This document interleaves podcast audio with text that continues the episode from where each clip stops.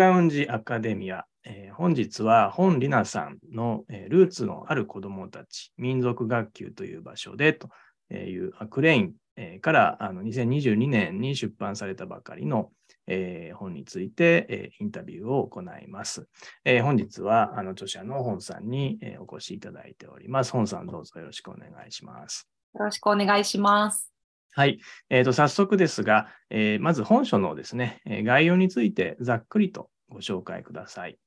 はい。えーと、私は現在は同志社大学、京都の同志社大学で、えー、博士講義課程に所属をしてるんですけれども、修士課程を韓国で、まあ、留学生の形で、はい、えっ、ー、と、はい、過ごしてました。その時に取り組んだ修士論文を、まあ、この度、ちょっと何年か経って書式化、書籍化したものです。あのまあ、公立学校の中に設置されている在日朝鮮人の民族教育の場で、はい、民族学級についてあの書いたものです。うん、あのもちろん人が、ね、生きる場所で、まあ、子どもたちがいて、先生たちがいて、まあ、民族運動があって、さまざまな課題がある中で、でさらにうんまあ、在日と名指される人たちの、まあ、状況の変化だったり、まあ、社会の変化もある中で、まあ、民族学級という空間が果たそうとする機能であるとか、まあ、実践について描きたいという、まあ、そんなチャレンジでした。まあと、まあ、あの内容はほとんどが私が体験した、まあ、実践活動だったり、子どもとの対話の内容を記録したものです。で、その中でこう、まあ、概念を探していって、人類学論文にしていった、まあ、そんな内容になっています。あと、現場の共通語を伝えたいみたいな気持ちが大きかったので、目次は、まあ、孫仙人とか、まあ、孫仙人というのは先生なんですけど、うん、あとは、まあ、いる名前について、うんうんその空間の効果、課題も含めて、あのその外、その現場の言葉についても丁寧に書いた、まあ、そんな内容になっています。ざっくりですが。はい。はい、ありがとうございます。えっ、ー、と、まあ、本書は、まあ、あの、最初の方で説明も、あの、その点についてありますけれども、まあ、本さんの視点から、こう、どんどん、こう、探っていくというか、本さんご自身の、まあ、ライフストーリーも少し入っているような感じで、えー、本産視点から、えーまあ、読み解いていくという感じで、まあ、そういう意味で非常に、えーと、読みやすく、かつ、えー、一見すると、まあ、だから本さんの主観を通しているような感じをしなんですけれども、まあ、本さんご自身のこうよことも分かりながらなので、ある意味、なんていうか、あの、えー、どういう意味で本さんがそういうふうにあの描かれているのかっていうことも分かるので、まあ、その意味では、あのかえってこう客観的に、えー、まあ、現場のですね、様子をこう、えー、読み取ることができるような作りになっているように思います。はい。えっ、と、では、あの、いろいろとちょっと内容についてですね、お伺いしていきたいんですけれども、えっと、まあ、この本書はですね、まあ、あの、社会学とか人類学でいうと、ところの、まあ、産業観察とか、あの、エスノグラフィーと呼ばれる手法で、まあ、ご自身が講師を務める、えー、大阪の民族学級の様子を明らかにされています。えー、まあ、あの、放課後に、あの、この学級が開かれるっていうような、あのそういう感覚ですよね、感じです、ね、基本的には、まあ、学校によって若干の違いがあるようなんですけども。はい、あそうなんですね。はい。まあ、あの普通、普通のというか、まあ、いわゆるこう公立学校で、えーまあ、正規の勉強を得た後にまた追加的にっていう感じですよね。はい。で、えーまあ、本書を読めば、その、この民族学級っていうのが作られたりとか、運営されている経緯っていうのが書かれて、えー、いて、まあ、その辺は、あの、あとですね、まあ、本さんご自身がどうしてこういうところに、まず、まあ、講師をなぜされているのかとか、あの研究されたのかっていうことが、まあ、明らかにはなっているんですけれども、まあ、あの、ご紹介される続きとしてですね、あえー、そもそもなんでこの講師になられたのかとか、まあ、あの、それを研究として取り上げて、本として出版しようと。まあ、最初はあの韓国語で出されたわけですけれども、はい、えー、そのまあ狙いっていうものを教えていただけますでしょうか？そうですね。はい、ありがとうございます。一番はお世話になった方々に日本語でいつか必ず知らせなければ、伝えなければという思いがあったというのはまあ大前提なんですけども、うん、まず講師になったきっかけについては、まあ、極めてシンプルではあるんですが、あの私は大学の学部を卒業するまで、あのいわゆる通称名、日本名で卒業してるんですね。うん、なので、当時のあの友人、知人はあの私のことをまだあの在日だったり知らない日本人だと思ってる人もいるのかなと思うんですけど、私は大学時代、あのまあ、葛藤しつつも、あ頭でっかちにこう読みふける学生だったので、その、うん在日ってタイトルあるものはよいっぱい読んだりしつつ、なので頭の中では頭でっかちになって、誰ともその自分の中でこう世界をああ、あたりそうなんですまあ、ね。孤立してたんですね。うん。で、そのいわゆるこうちょっと攻撃的なものも読んだりしていたので、うんあ私は在日であることは名乗らずに生きていく方が正解だとかこう勝手に固めて思ってたりと、そんな学生が、で、その学生団体、在日コリアン関係の、まあ、団体で集まってる人たちを遠目で眺めて、羨ましいけど、そこには、そこには入らないってここが勝手につけたりとか、ええそこに参加することで自分が在日であるということを宣言することになるじゃないですか。それは私は絶対にしないって思うような、そんな学生だったんですね。まあ、ですが、まあ、その後、様々に良い人たちの出会いがあって、で、まあ、本文にもあるんですけど、その頭でっかちな私をですね、まあ、とある、あの、はい、えっと、なんでしょう、まあ在日コリアンの先輩が、まあ、民族学級の見学に連れて行ってくれて、すごくあのいろんなことを考えたんですね。私はそれを本書では、まあ、あの恥ずかしいというふうに表現したんですけど、その自分がこう避けて嫌っていたものについて、その中学生の子どもたちがこう一生懸命向き合って、ね、あ向き合あ、っている様子だったりを見て、すごく自分がとても恥ずかしかったんですよね。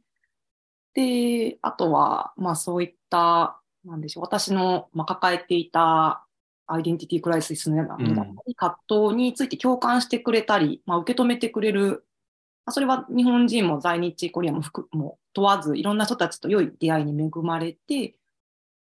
それでまあ私自身もこう、まあ、韓国に留学したり、うん。うんとは何ぞやみたいなことを、んあのしっかり向き合うことに至ったんですね。すごく感謝してるんですけど、まあ、その出会いの一つが民族講師の孫仙人たちだったように思います。で、韓国からあの日本に帰るときにまあお誘いをいただいて、で、はい、講師になりました。はい、ですね。というところが本当にシンプルに民族講師になったきっかけうんうんうんまあ、とはいえ、その、あの、なんでしょう。すごくゆゆ悩んでたので、い まだに悩んでたので、まあ、それも書いてるんですけどね、ええ私なんかにそんな務まるのかなとはいいうはい。気持ちで日々、あの自信まないのままで子供たちの前に立っていたように思いますね。ええはいあれですよね。もともとそそんなに韓国語はおできにならなかった。あそうなんです。もう、ほぼゼロでうん。学をしまして、はい、あの必死になって基礎から中級ぐらいまであ取って、で、中級レベルで大学院に入っちゃったので大変でしたね。あ、うん。なるほど、なるほど。まあ、あのさ、もう今の若い世代の在日コリアンの方々、まあ、あまりおできにならない方が多いっていう感じなんですかね。ああ、まあ、その在日コリアンを誰、誰をどこまでを指すのかっていうところええええもあると思うんですけどね。まあ、その自然に何か習体得していくみたいな、うん。そういった、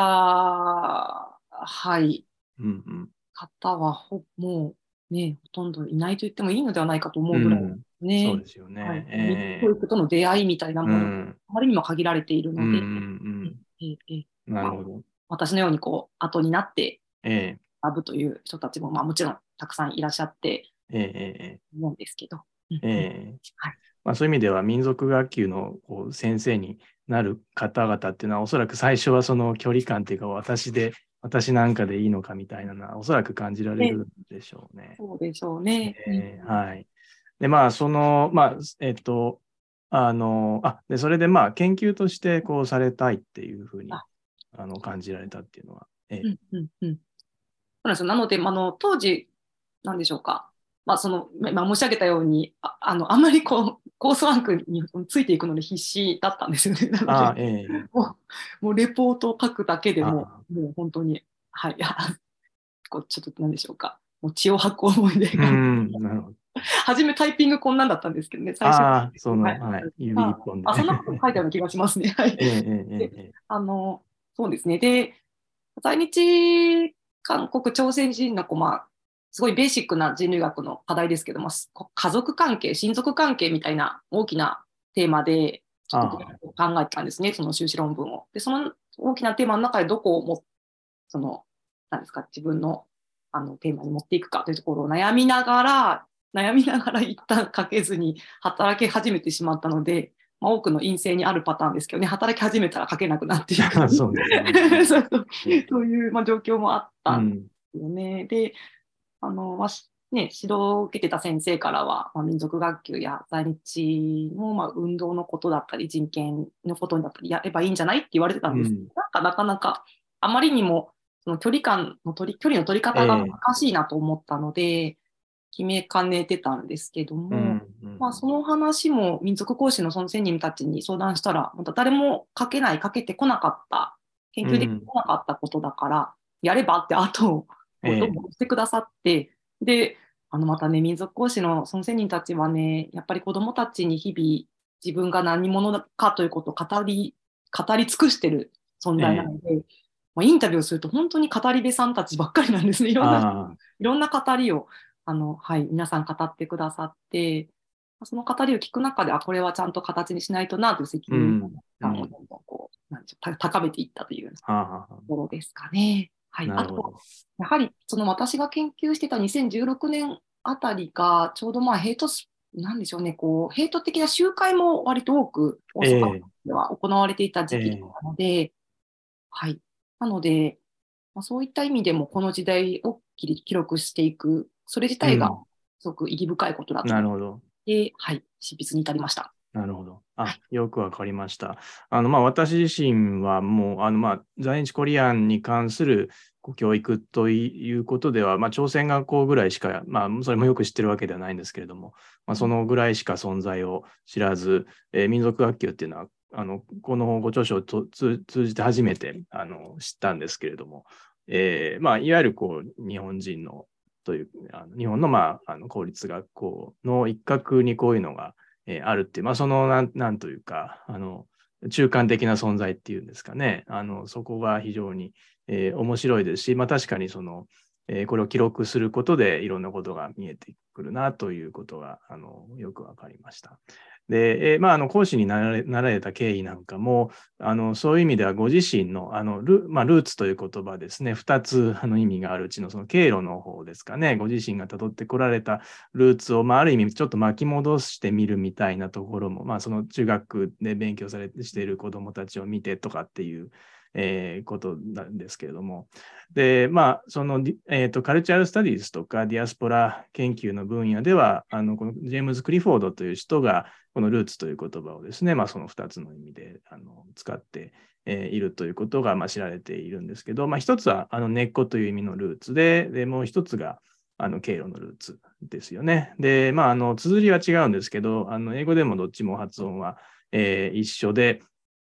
で、えー普通は、まあ、なんていう、まあ、特にこう民族関係のことでルーツというと、大体根っこのことが想定されるんだと思うんですけども、まあ、本書はもう一つの経路の方をあの着目されていて、そのことが非常にあの生き生きと伝わってくる、えーかなと思ってます。で、えーあのにまあ、日常語としてですね、あの本書の中で登場するので印象的で、まあ、これも私も初めてこう使う、えー用法なんですけれども、あのまあ、その大阪近辺でですね、その外国出身、大阪近辺というか、まあ、その民族学級がある地域ということでしょうかね、えー外国出身者とその、えーまあ、指定が総じて、まあ、ルーツがある子というふうに、えーっと呼ばれているっていうことが、あそういう呼び方があるんだと思って、えー新鮮だったんですが、で、あの、まあ、確かにその外国人っていうと、まあ、最近こう移民してきた人はそうかも、そう言ってあまり違和感ないにしても、特に在日コリアンに関してはやっぱりちょっと外国人って言ってると違うわけですし、で、そのその子がですね、まあ、その子は別にその外国出身というだけが全てではないので、まあ、その一つの側面として、まあ、ルーツっていうものを位置づけると。いう点で、まあ、あの配慮配慮な配慮のなされたあの言葉っていうふうに考えることも、まあ、できるのかなというふうには思いました。まあ、ただ、それがまあ、その一人歩きして、事実上外国人っていうか、やっぱ異質なあの人っていうふうなニュアンスをこう帯びるっていうこともあるような感じも、えー伝わってく、えーくるんですね。で、それはやっぱりまあ、ルーツっていうのが根っこという意味で大体想定されているからなんだと思うんですが、そこでもう一つのその経路という意味での、えールーツ、まあ、旅のあのルートってことですよね。で、これが重要になるっていうことなのかなと、えーまあ、私は理解しました。で、この、あの、まあ、ルーツっていうですね、まあ、ルーツがある子とかっていう時の、その意味とか、こういうまたちょっと違う意味とかですね、あの、えー、まあ、民族学級の先生、あの、えー、朝鮮語、韓国語で孫仙任務というそうですが、あの、この、えー、先生方だったりとかですね、あの運営している側とか生徒さんとか、まあ、あるいはその公立学校全体では、まあ、このルーツっていう言葉、どんな感じで実際のところ、まあ、あの人によってだからこう違うとは違う意味を込めてるとは思うんですけども、その辺どどんな感じなんでしょうね？はい、ありがとうございます。あすごくあの的確なご質問で、はい、ありがとうございます。あのまあ、一つはその何でしょうね。何かのその組織体コミュニティにいたら、なんか共通語ってあるじゃないですか。で、あのこの民族学級ではそのルーツという言葉がみんなが共有している言葉で、みんなが共有して使っているから、そのルーツのその言葉自体に何か定義づけを丁寧にしたいであるとか、うん、みんな分かってるよねっていうような、えー、合意がすでに暗黙でなされているので、その、ね、先ほどおっしゃったようにみんなそれぞれ異なって解釈している可能性もありますし、なんでしょう、あえてその、こういうルーツということはこういう意味でこういう定義づけがあってみたいなことがむしろなされてこなかったことが課題ではないか、一方でというふうに思るんですね。あと今ご指摘いただいたようにこう配慮がなされた言葉としても育ってきたものなんですけど、うん、まあ、事実上その外国人、まあ、あるいは異質な存在というふうにその名指すことと等しくなっている、うん、まさにその通りであと、まあ、私としてはその朝鮮という、まあ、過去の差別語であったりとか、まあ、その日本国籍のある子どもたちやその保護者に対して、まあ、韓国、朝鮮のというふうにこう眼差すこと、呼ぶことを避ける表現としてそういうふうに、うん、あの用いられているように思います。うん、まあ、私としてはその、なんでしょうね、歴史的な意味では在日朝鮮人だと思ってますし、あの、ええ、うんまあ、難しいんですけれども、その、なんでしょう、こう、はっきり外国人と呼べなくなった人たちを指すためのまあ便利な言葉として育っていって、うん、それはあんまり良くない育ち方だなと思うんです。便利な言葉としてまあ用いられて、まあ、丁寧な定義づけが行われてこなかった。うん、でまあ、カタカナ語がね、一人歩きする現象って、まあ、日本社会でよくあるじゃないですか。特にこのコロナの間にすごく感じたんですけど、若干それとも似そんな風に言ってしまっていいのかわからない。うんうんうん、はい、ちょっとまあ、あの、そういった怖さはあるのかなと思います。えー、で、まあ、本書で伝えたかったのは、まあ、私ははっきりと、実はその、まあ、自分がルーツがある子みたいなふうに一方的に言われるよりは、自分で自分のことを定義づけして語る、その、連鎖というか、うん、なので私は誰かにこう、あなたは在日の3世ですよねって言われるのはすごくあの暴力的なことだと思いますし、うん、自分で自己紹介がしたい、えー、で私の自己紹介は、私のおじいさんおばあさんが100年ぐらい前に韓国朝鮮半島から渡ってきてみたいなことを本当は話したいみたいなそんな思いを持ってるんですけど、このルーツという単語を使うなと言ってるわけではなくて、言葉の意味を丁寧にあの、まあ、定義付けして、まあ、解釈した上でで子どもたちにも丁寧にね子どもたちはあのすごく敏感なので何でも吸収しちゃうので、ちゃんとあのその使うルーツという言葉の意味ここで用いる意味みたいなものを説明したい、してほしいと思って、まあ、書いたというところが一つあります。うんうん、なるほど。えー、あの現場の言葉として翻訳できない独自の言葉だなと、まあ、日本に和製英語っていうんですか、そうですよね。だと思うんですよね。まあ、発音がね、はい、まあ、ルーツ。そのルーツってカタカナで書いちゃうとどっちか分かんないですしね、その意味なのか経路なのか分かんないですよね。で、多分現場では、そのルートに S とは思わないと思うので、まあ、みんなの根っこ、その貴族、まあ、ね、と思って使ってると、まあ、思うんですけど、えー、でも、おそらく現場ではその根っこ以外のさまざまな使われ方もあって、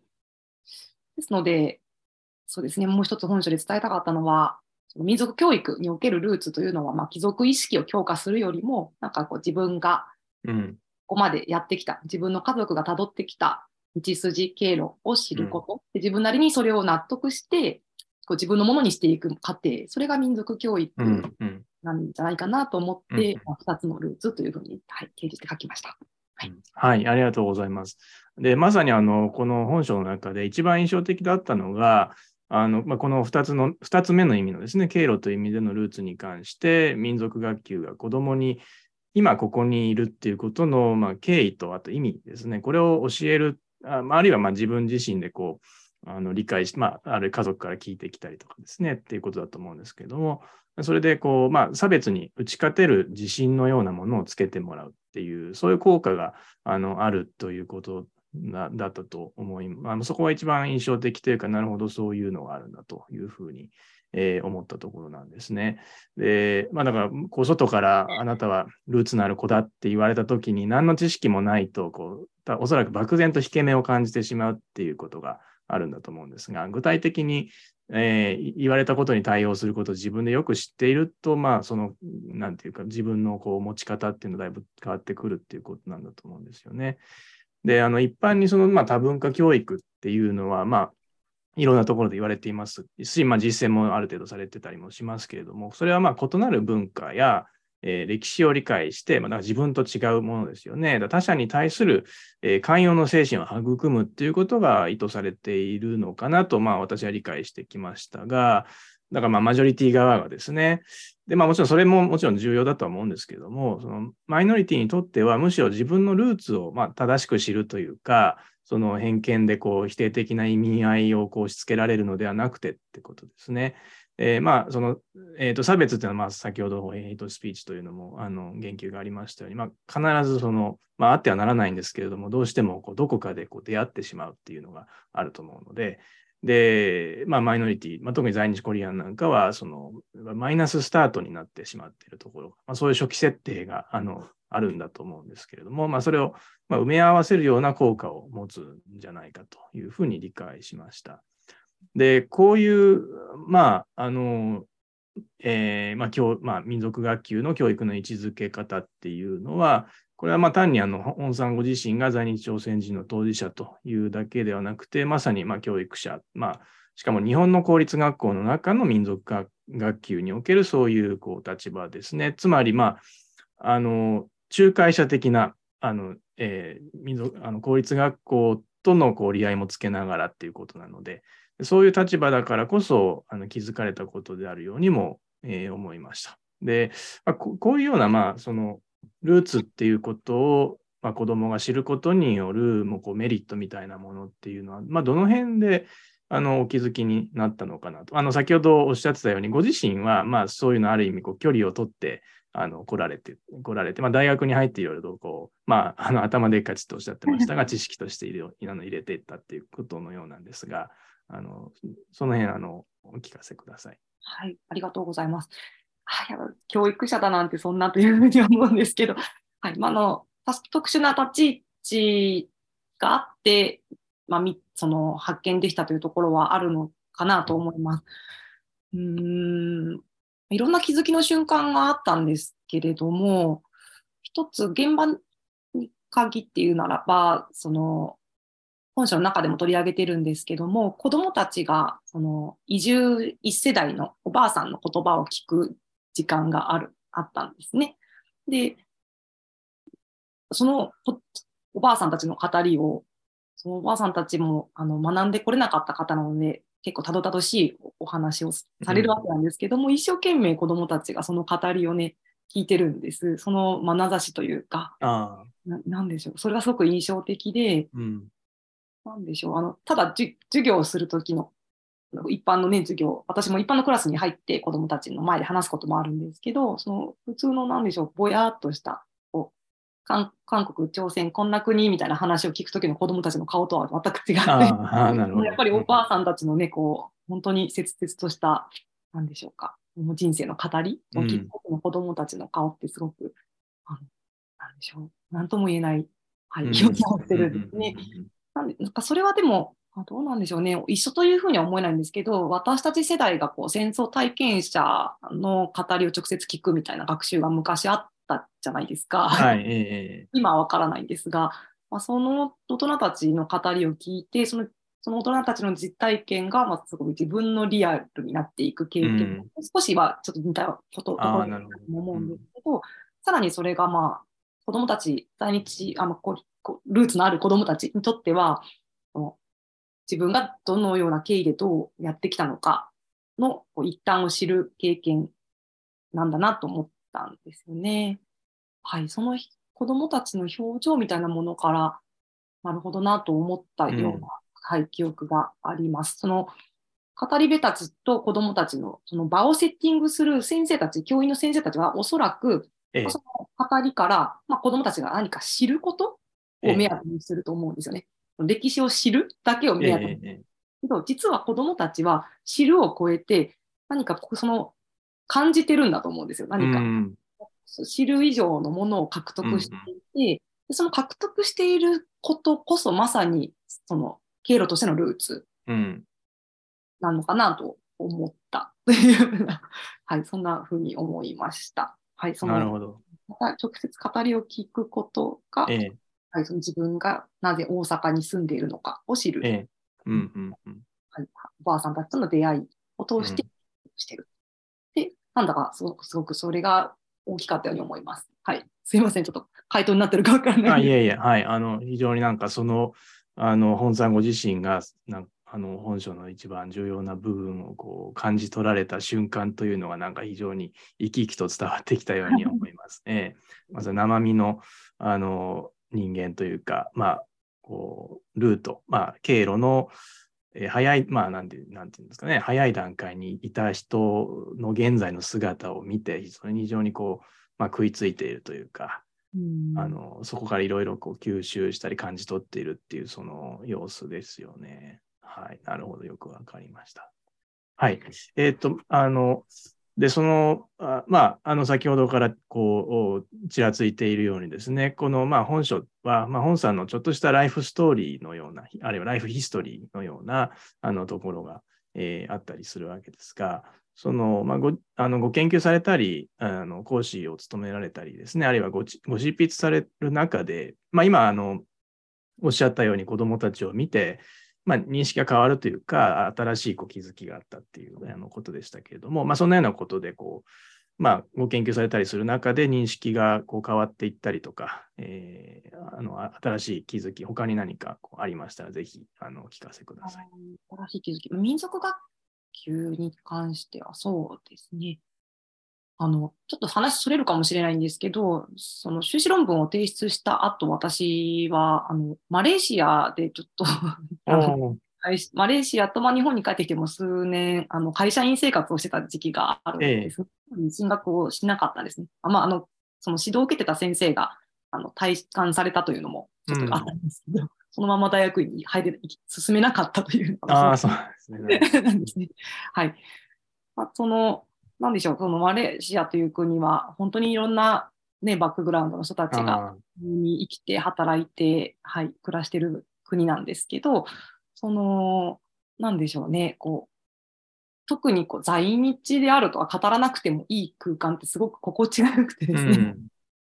うん、あのマイノリティではない状態、うん、みんながみんな違うからというような、うん、それがすごくあの心地が良かったんですよね。で、私が私として、私のまあ人となりや能力のようなものを評価してもらえる。うん、毎日だからどうとかではなくて、うん、その空間にこう浸る中で、あ、民族学級の役割ってこういうものなんじゃないかなって、あの、新しく気づいたんですね。うん、論文執筆後の新しい気づきなんですけども、ええ、これからの日本ってこれもうどんどんますますなんか2025年問題とかって流されて、え。ー、ね、あのどんどんなんでしょうかマルチカルチャルソサイティに変わっていくじゃないですか、うん、もういろんな子どもたちがこうせ、ね、同じ教室で学んでいく時代だと思うので、えー、そんな時にその、まうん、ルーツのある子どもたちさまざまなバックグラウンドを持った子どもたちに対して、うん、まあ、公教育では無理です。日本人教育をする場所だから無理です。ではなくって、もうより議論を深めてですね、当たり前に全ての子どもたちがこう大切に尊重されならないと。うん、そんな時に民族学級の実践の蓄積って本当にものすごい重要で、うん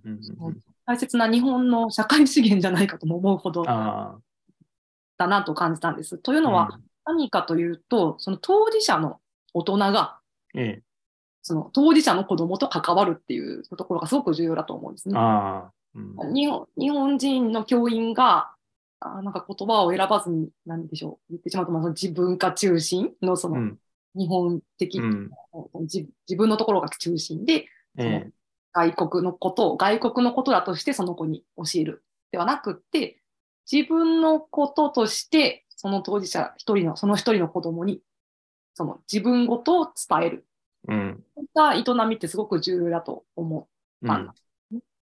この、これが本当にすごいことで、この価値が、あの、まあ、大阪だけではなくて、または、その在日朝鮮人の民族教育の、まあ、運動や教育者の中に閉じ込めるのではなくって、広く、あの、まあ、ね、このアカデミアのところでもそうですと思うんですけど、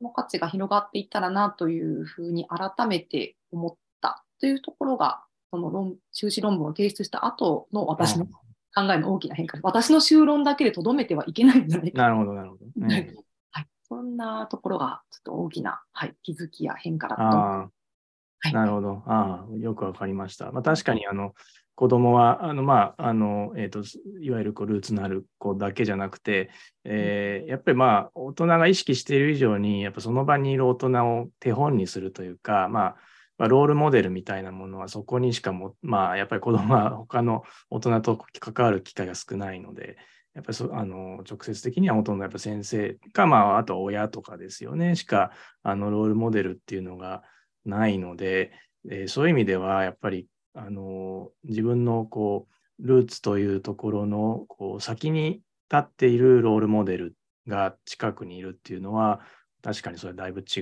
うことではありますよね。なるほどという感じですね。はい。その当事者性っていうのも、まあ、本書でも挙げ、ね、取り扱ってるんですけど、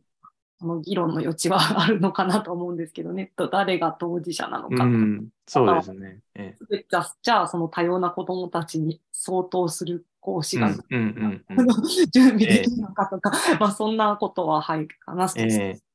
まあ、それがそうですね。あるなと思います。ええまあ、実践面は難しいところももちろんあるでしょうけど、ただまあ、あの、ぴったりなのかどうかは別として、こう、えーまあ、ちょっと別の存在がやっぱり、あの、あることを子どもたちが知るだけでも、まあ、だいぶ違うような気はしますよね。はい。はい。えっ、と、まあ、最後の、あの、ご質問ということになりますが、えーまあ、今後ですね、あの、あの、こんまあ、あの、一旦、こう、日本語にもされたということで、えーまた、あの、どういうご研究を今後されていく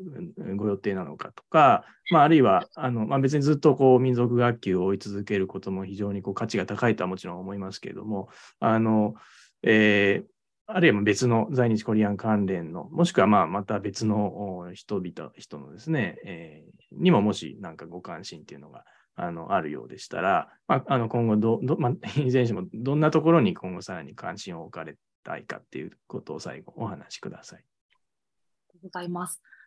あの、まあ、関心事、私の関心事はおそらく一貫して、こう、なんか、なんでしょうね、意図して、あるいは意図せずして、こう、なんか忘却されていたり、まあ、見えなくうんせられようとしている人々の経験や語りを記録することうんですね。なので、まあ、先ほども強調したように民族学級についても、この今の時代にの民族学級の実践を残したいみたいな思いが強かったので、まあ、このような、はい、あの書籍期間に至ったんですけれども、うん今は実は博士課程では1960年代の在日朝鮮人と、まあ、そのご家族の日本人のあの大移動ですね。朝鮮民主主義人民共和国への帰国事業への研究をあの人々の語りを通して行っています。なので、あ当分はその在日と名指される人たちの研究を続けることあ、にはなるええけど、はい、まあ、一貫して、その、はい、こうあまり歴史の中では扱われてこられない、うんはい、記録、言葉を記録していくみたいなことに取り組んでいきたいなと思っています。ああ、なるほど。まあ、帰国事業自体も確かにもうだいぶ忘れられているようなことではあのあるわけですけど、えっと、帰国事業に関わって、今でもまあ日本に残られている方に聞き取りをするっていうことなんでしょうかね。そうですね、関わそうです日本に残っている方や、まあまあ、その帰国して、また、だなん脱出という方もあれなんですけどね、また、日本に戻ってこられたり、韓国に戻ってこられたりされる方がいらっしゃるので、まあ、そういった方々の、はい、お話を今聞いているところです。ああ、そうなんですね。まあ、そういう意味ではこういうあの2つの意味のルーツがいろいろとこう入り混じったというか、まあ、ルーツを、まあ、1つ目の意味のルーツを求めて帰国した人のあのその後の経路というか、そうです、ね、そういうところですよね。まさにそのようなええ、ありがとうございます。えはい、非常にあの楽しみなあのあのご研究内容というか、私もぜひそこはあの知りたいなというふうにあの思うとですね。はい。あの、えー、まあ、今後のあの次回作のですね、あの、えー、あの期待もかかったところで、あのそれではあの本日は、えー、いろいろとお聞かせくださいまして、あのどうもありがとうございました。えあの非常に、まああの、大変読みやすい本で、あのえーと、在日コリアン関連の知識が一切ない方でも、おそらく割と自然と読める本なんじゃないかなと思いますので、ぜひあのお手に取っていただければと思います。えー、それではあの本あの本さんあの、どうもありがとうございました。ありがとうございました。